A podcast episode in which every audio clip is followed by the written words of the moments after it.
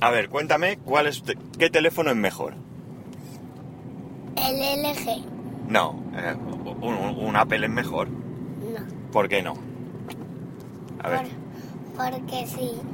porque si no, alguna razón habrá para que el LG sea mejor que el Apple. Pero porque es más guay y ya está. Más guay, pero ¿qué tiene guay? ¿Qué tiene guay el LG que no tenga Apple? Porque es más guay. ¿Eh? Es más guay, se acabó. No, se acabó, no. Me tienes que decir alguna cosa. ¿Qué me has dicho hace un momento?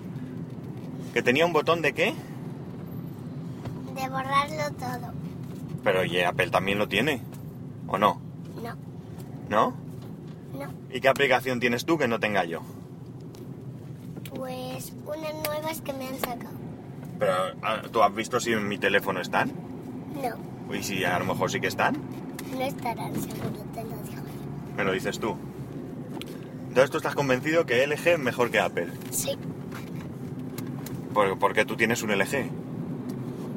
por el- porque le compraste otro a mi mamá de Papá Noel. Pero entonces, no, yo no se lo compré, se lo trajo Papá Noel. si se lo compro yo, no se lo trae Papá Noel. Vamos a ver si nos aclaramos. Vale, se acabó. ¿Y si te cambio el LG por un Apple? Me da igual. ¿Pero cuál prefieres? los dos y ya está. No, pero ¿y si solo puedes elegir uno? Elijo el LG. Uf, mal vamos, ¿eh? Mal vamos. Hola a todos. Day to day del 1 de junio de 2016. Son las 8.54 y 21 grados en Alicante. Eh, ¿Qué os parece la conversación que acabáis de escuchar? Eh, la conversación es un poco forzada porque, porque es una conversación que hemos tenido y he querido reproducir para grabar. Y él, pues, cuando se da cuenta que estaba grabando, eh, pues le ha dado un poco de vergüenza y no ha sido igual de, de, de fresco y de natural que, que la conversación que hemos tenido. Pero plasma lo que, lo que yo quería mostrar. Que lo estoy haciendo mal. Que estoy mal educando a mi hijo. ¿Cómo que LG es mejor que Apple? ¿Pero qué, qué, estoy haciendo? ¿Qué locura es esta? Está claro que tengo que corregirlo. No sé, miraré a ver si hay alguna escuela de verano en Cupertino o algo así que lo puedan reeducar y orientar por el buen camino. Para que deseche todo aquello que no sea Apple. Bueno, bromas aparte. Me ha hecho gracia, la verdad es que es una cosa que, que hace una conversación espontánea. De repente, nosotros eh, cuando vamos al colegio en el coche, pues de repente tenemos, tenemos conversaciones eh, que saca él, pues conversaciones como esta, y eh, las, las suele sacar él. Unos días me pregunta, pues cualquier cosa que le venga a la cabeza, y que ahí tengo que hacer yo esfuerzos en muchas ocasiones para, para responderle, y otras pues son conversaciones menos, más banales. En este caso, eh, no sé por qué, le ha venido esto a la cabeza. Bueno, en principio deciros que el LG G3, el que, el que llevaba a mi mujer, pues ahora lo tiene él para jugar. Eh, en este momento pues había decidido venderlo, pero la verdad es que he puesto poco interés. Y él está jugando ahora este juego que os he comentado antes, que, que nos hemos viciado la mitad de la familia. Y, y no tiene, no lleva ni tarjeta SIM ni nada de nada. Y bueno, pues solamente juega este juego y alguna otra cosa. Y solamente, pues evidentemente cuando está en casa o algo así, porque porque como digo no tiene no tiene datos ni nada y bueno eh, lo que sí que es cierto es que me, me, sorprende muchas veces porque a lo mejor estoy trabajando y de repente me llega un mensaje de Telegram porque lo que no hice fue borrar todo lo de que llevaba mi mujer y ahora mi mujer eh, recibe sus Telegram pero también lo recibe en ese móvil y él pues me escribe mensajes me escribe mensajes que la verdad es que algunos de ellos pienso que, que, están tutelados por mi mujer, pero el otro día nos dimos cuenta que no, que, que, de repente me lo mandó él. Es algo que evidentemente hemos pasado a controlar mejor, eh, porque en principio no hay ningún problema, porque él tiene muy claro a quién le manda y qué le manda. Pero bueno, no deja de ser un niño de 5 años y no deja de, de, ser una persona que no es capaz de valorar todavía los riesgos que, que puede tener todo esto. Pero él me manda mensajes, pues el otro día recibí uno que decía, papá, ¿puede usar la impresora? Y bueno, pues eh, cosas así son las que me manda. O papá, ¿puede usar el dron? A mí me hizo gracia y le contesté, hay que montarlo. Y me dijo, ya lo he montado. Inmediatamente llamé a mi mujer a ver qué pasaba. Y es que efectivamente, mi mujer estaba por dentro casa, de la casa haciendo algo, él estaba en el salón y había cogido el móvil y me había mandado ese mensaje y tenía todo el dron, pues lo había sacado y lo tenía todas las piezas encima de la mesa. Bueno, dicho, dicho esto, pues como digo, él lo está utilizando y bueno, de repente ha empezado a decirme que es que él eh, utiliza el... Eh, no, él me ha dicho que el LG, que es mucho mejor porque tiene un botón que lo borra todo. Eh, lo, habéis oído en la conversación. Y luego me decía que, no sé exactamente a qué se refiere, ¿vale? Pero lo único, luego me decía también que su teléfono era mucho mejor porque eh, es que Apple tiene aplicaciones para hacer ejercicio, para correr y tal. Claro, yo le decía, pues sí.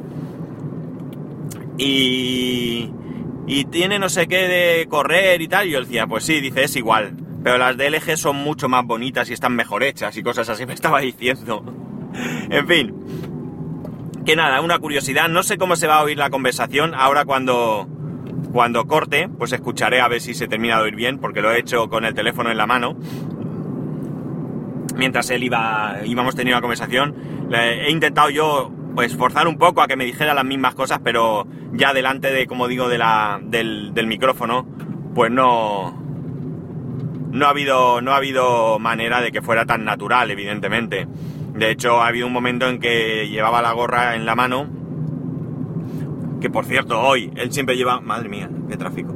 Él siempre lleva una gorra en la mochila para cuando sale al patio y demás, y hoy no sé por qué ha decidido ponérsela al salir de casa, pero bueno, pues ha habido un momento en que hablaba con la gorra en la boca, eh, porque como digo, pues le daba un poco de, vergüenza, se reía así y le daba un poco de, de corte. Pero bueno, pues nada, tengo un hijo que prefiere un LG antes que un Apple. ¿Qué vamos a hacer? Que podía ser peor, podía salir delincuente. Pues bueno, esto, se puede llevar. Bueno, sigo con la broma, ¿eh? Que, que a mí me da igual. De hecho, ya digo que es más como una consola que, que otra cosa. Dicho esto, eh, me dediqué ayer a eh, poner en marcha el servidor de Plex. A mí me gusta mucho Plex. Yo sé que Plex es un, un software que tiene tantos mm, gente como yo que, que, bueno, no voy a decir que lo adoro porque no es eso, pero gente que, que le gusta, que le saca rendimiento dentro de lo que cabe. Yo no, tampoco es que estemos todo el día viendo películas, pero sí que le saco provecho. Y gente que por algún motivo, pues, pues, no le gusta nada y, y no lo quiere ni, ni ver. En mi caso, ya digo, yo le saco un buen provecho, lo tengo ahí, me resulta cómodo, me resulta atractivo ah, visualmente, etcétera, etcétera. Y la cuestión es que. que. eh, lo que estuve haciendo ayer fue, eh, en vez de eh, tener el Mac Mini con las películas en, en el Time Capsule, pues como servidor Plex, pues instalé el servidor Plex en el, mm, en el Synology, en el XPnology. ¿Qué cosas he, he ganado? Pues de momento no he reproducido ninguna película, ¿vale? Pero sí que noto que va mucho más rápido lo que es la gestión del, de- del contenido a la hora de, de revisar la biblioteca, a la misma hora de copiar una película de un sitio a otro, etcétera, etcétera, la velocidad es mucho mayor que cuando trabajo con el Time Capsule. Esto pues es bastante normal, porque en principio pues todo está en un solo dispositivo y además, eh, por algún motivo, la verdad es que el acceso al, al disco duro del Time Capsule no es eh, precisamente rápido. Entonces, eh, se nota aquí una mejora ya de por sí. Mm. Otra ventaja que voy a tener es que, pues, en vez de tener encendido el Mac Mini, pues tendré encendido el servidor, que a fin de cuentas ya lo tengo siempre encendido. A la hora de configurarlo, digamos que no ha habido ningún problema, se ha vinculado rápidamente con mi cuenta de Plex, no Plex Pass, no Plex Premium, ¿eh? yo tengo la cuenta gratuita, y enseguida me aparece desde la web de Plex, ya aparece este, este servidor. Ahora me aparecen tres opciones. mi antiguo servidor, o mm, mejor dicho, el servidor actual que sigue siendo el, el Mac Mini, el nuevo servidor que estoy configurando y un amigo que tiene compartido conmigo su servidor. Entonces, eh, como digo, todo bien, incluso teniendo la misma versión para el NAS que para el Mac Mini, número de versión, pues hay cosas que en el Mac Mini no están traducidas a, español y en cambio en el, en el este, en el NAS sí, una cosa que me resulta curiosa, pero bueno, así es. Y por lo demás, pues no hay muchas diferencias. Lo único que mm, tengo algún problema para eh, que me localice alguna película en el, en el, en el scrapper que utilizo. Y lo he tenido que meter a mano, mientras que en Mac Mini no me había pasado. Me las encontraba todas más o menos bien. Eh, y la que no me encontraba era por una cuestión del título. Pero modificando el título me la encontraba y en este caso no ha habido manera que me las, que me las modifique. Yo utilizo un programa que creo que os hablé hace algún tiempo, eh, no mucho, de él, que es el Tiny Media Manager. Es un programa que es en Java, por lo tanto multiplataforma.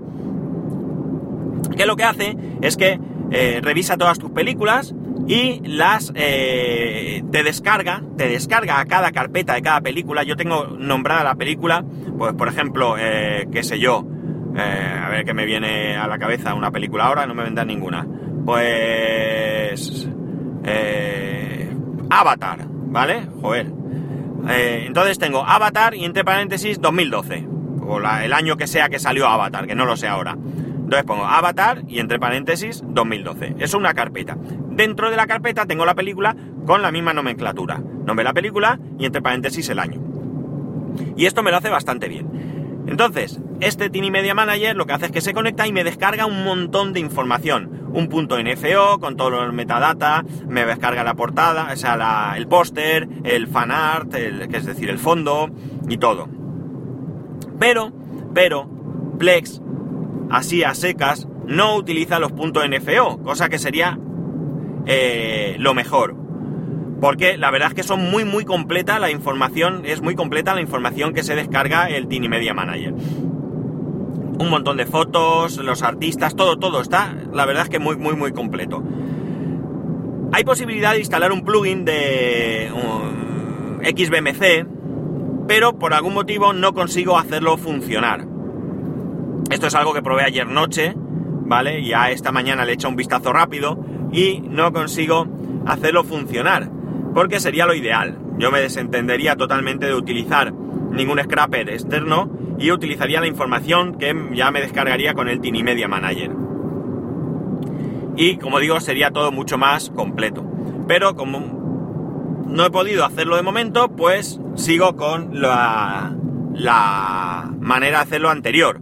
Es decir, utilizo de Movie Manager, de Movie DB, creo que es, no me acuerdo y de DBTV, son los dos que utilizo para, encontrar la información, que está, la verdad es que me lo encuentra todo, está en español y demás.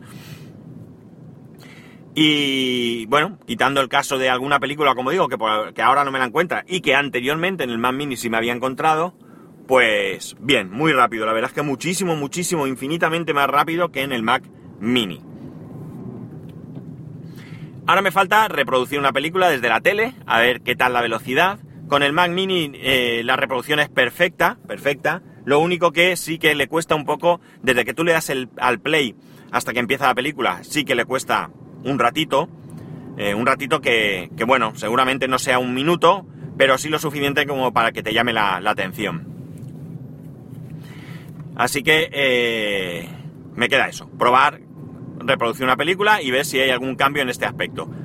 Por lo demás no creo que no tenga mucho porque, como digo, a mí desde el Mac Mini la reproducción de la tele me va perfecta, no he tenido jamás un corte ni nada de nada.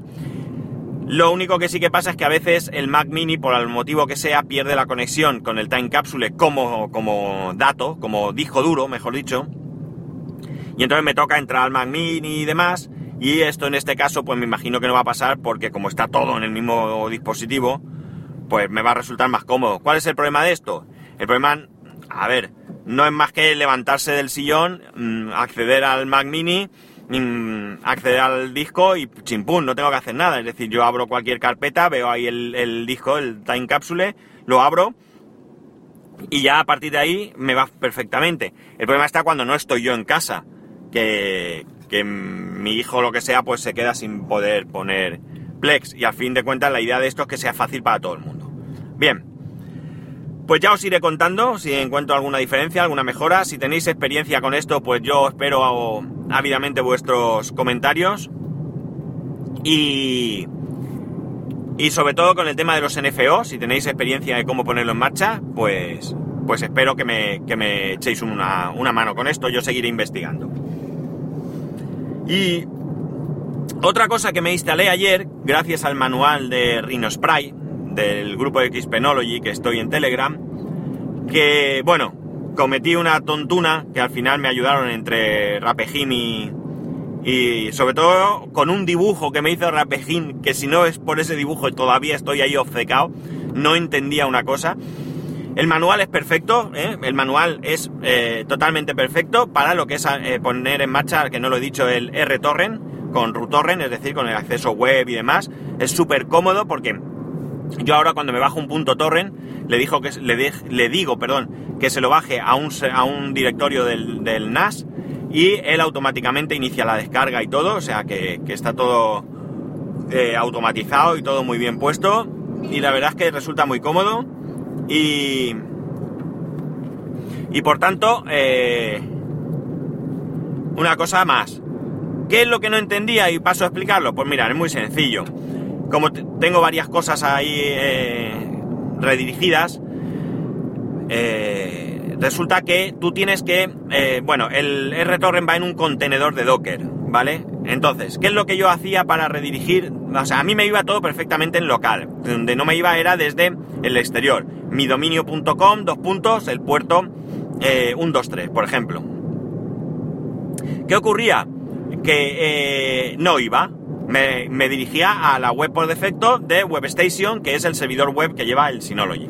No había manera, y yo tenía bien redirigido, teóricamente, el puerto en el router. De hecho, lo que hice fue fijarme, yo este puerto lo tengo redirigido, lo tenía, eh, por ejemplo, el puerto, qué sé yo, no recuerdo ahora, pero eh, 6000 pues a lo mejor lo tengo redirigido al 443, que es el, puerto que se utiliza para SSL, para HTTPS, para acceder, pues por ejemplo, a la administración del NAS, eh, o algo, no, o, al ESXi, no sé, algo así, ¿no? Es decir, yo un puerto, un puerto de un rango alto o medio alto, lo tengo redirigido en el router al 443 y a la IP de eh, donde está ese dispositivo. Y me iba todo. En este caso yo redirigía el puerto 123, bueno, eh, no tengo por qué no decir el puerto, que es todo absurdo, el 448, porque es el que está en el manual.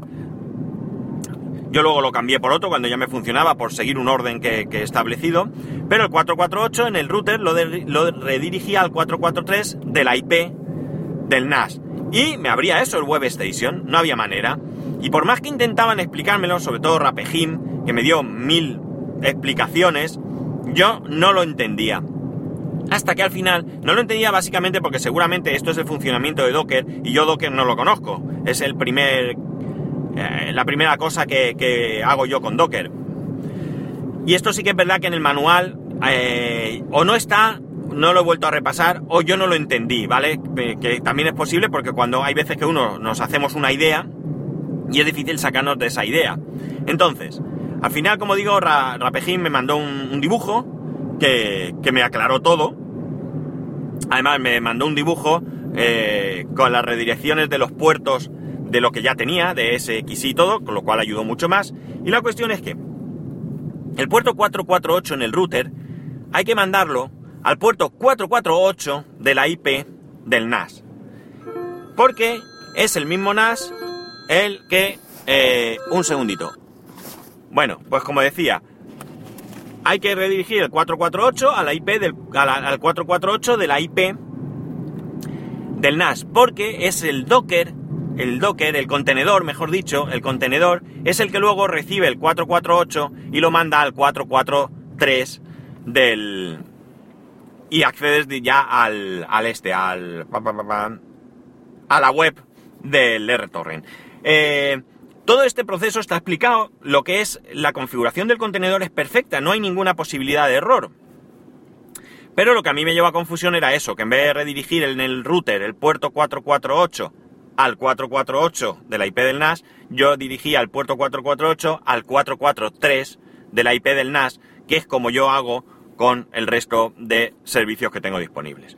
Quitando este marrón, que me llevó un buen rato porque yo no caía del burro, yo me había mm, encajonado en esa manera de hacerlo, pues, pues quitando esto, la verdad es que todo fue a la primera y todo fue bien y bueno, tuve que hacer y rehacer muchas veces algunas cosas, pero fue todo por mi mm, mm, falta de comprensión con este concepto que yo no había entendido y que como os he dicho pienso que es por mi desconocimiento de, de cómo funciona el Docker en sí aprendí, algo aprendí gracias a Rapejín, Rhinospray al final también me contestó y más o menos entre los dos, pero sobre todo el dibujo, el dibujo que me mandó Rapejín fue el que me sacó de, de este, como diría yo, de este, de, no sé cómo decirlo, de, este encabezonamiento en que yo me había metido solo. Así que ya a partir de ahora me puedo bajar los torrents con el NAS, cosa que me viene bien porque Así no tengo que dejar nada encendido, ya puedo ir apagando más dispositivos por la noche. Nada chicos, aquí lo dejo. Si tenéis alguna duda con el tema del puerto que he explicado, porque no me he explicado bien, no tenéis más que, decírmelo y yo... Y yo os lo aclaro. Así que nada, ya sabéis que para poneros en contacto conmigo a través de Twitter y Telegram arroba spascual y a través del correo electrónico spascual arroba spascual.es. Un saludo y nos escuchamos mañana.